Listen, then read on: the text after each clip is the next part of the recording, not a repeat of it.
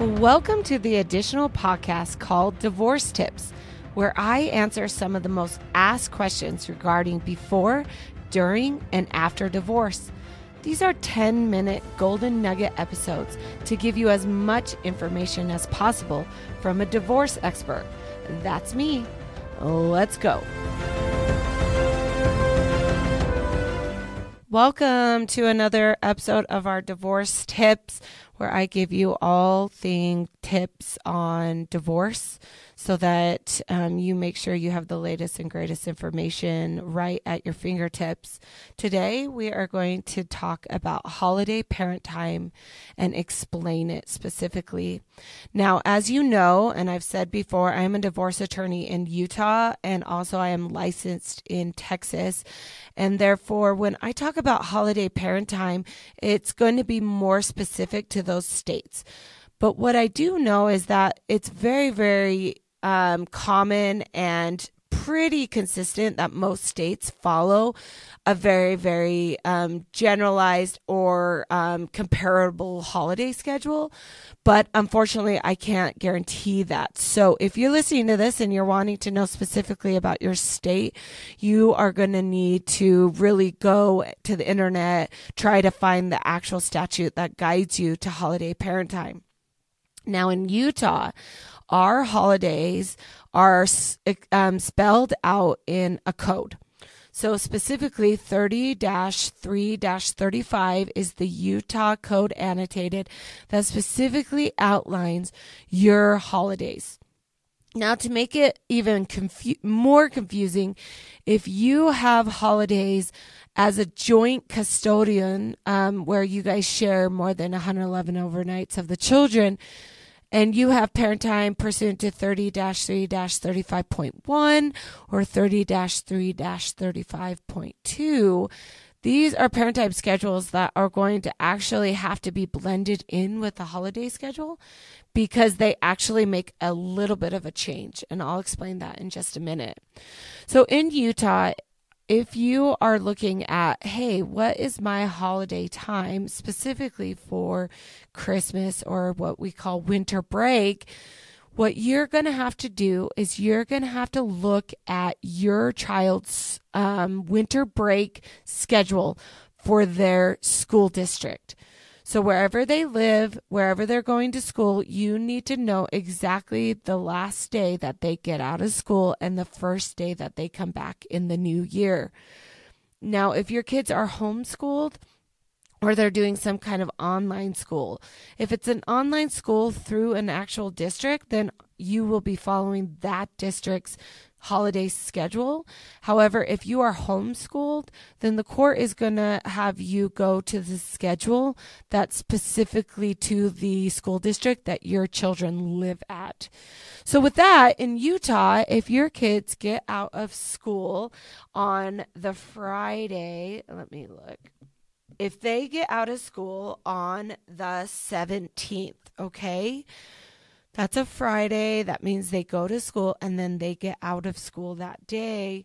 And then they don't go back to school. Most school districts in the state of Utah do not go back to school until January 3rd, which is a Monday. So, exactly two weeks later.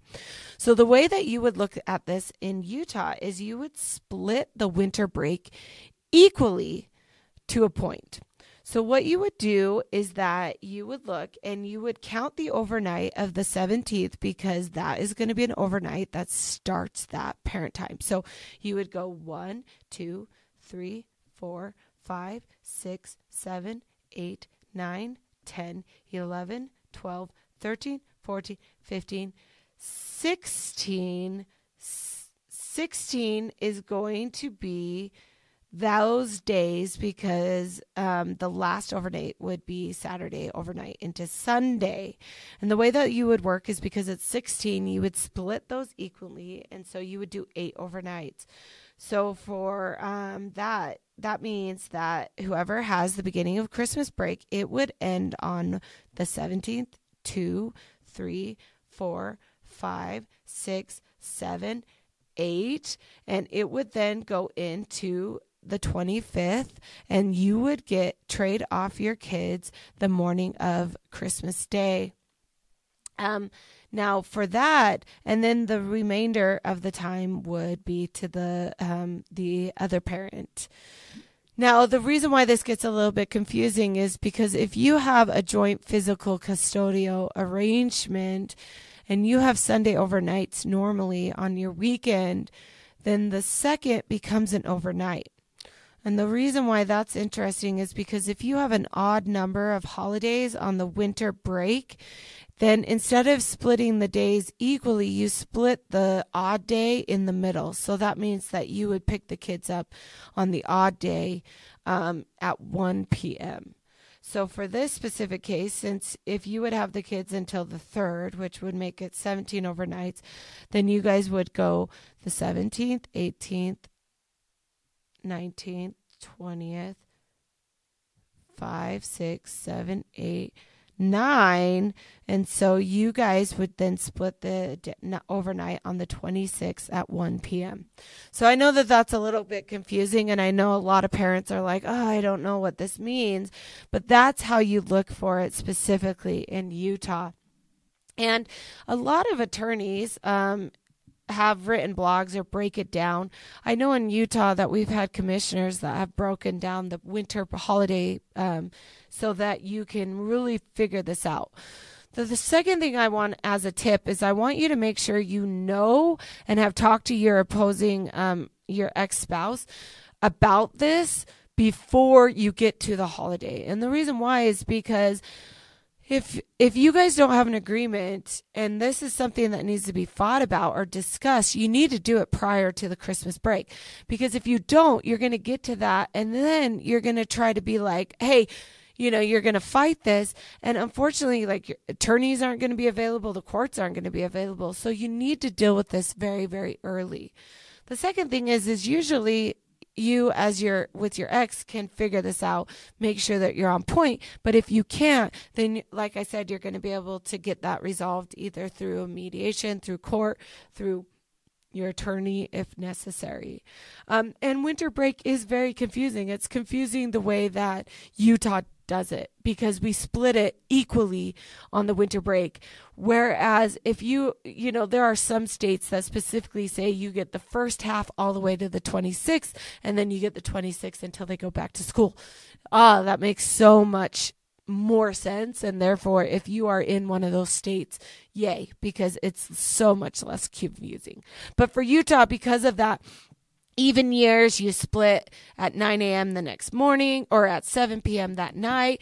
And then if you have an odd day, then it's in the middle of the day on that odd day, which would be 1 p.m. It gets just super confusing. So make sure that if you have any questions about your winter break holiday schedule that again you're looking at calendars you're making sure you know your kids calendar and you're able to then figure out specifically okay this is when the exchange happens and therefore it goes very very smoothly. Your kids know exactly so that they can plan and that they're having that transition that is very easy.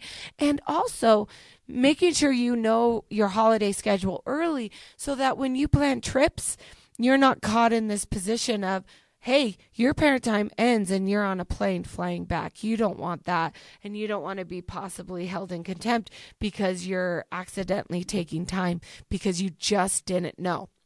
The last thing I wanted to say about this is somebody denying you a holiday, you know, your time on a holiday is not technically an emergency.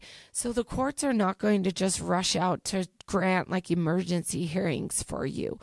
Um, the other thing is, is there's attorneys are super busy throughout the holidays and because of the holiday the courts are closed for certain days so them being able to even prepare a way to get an emergency order in place is just not going to work at Coil Law, we send a letter out in early October explaining exactly what your um, what the winter break situation looks like and holidays and explain that you need to make sure you talk to your attorney early because unfortunately during christmas it's just not going to be deemed an emergency that we're going to ha- be able to deal with it.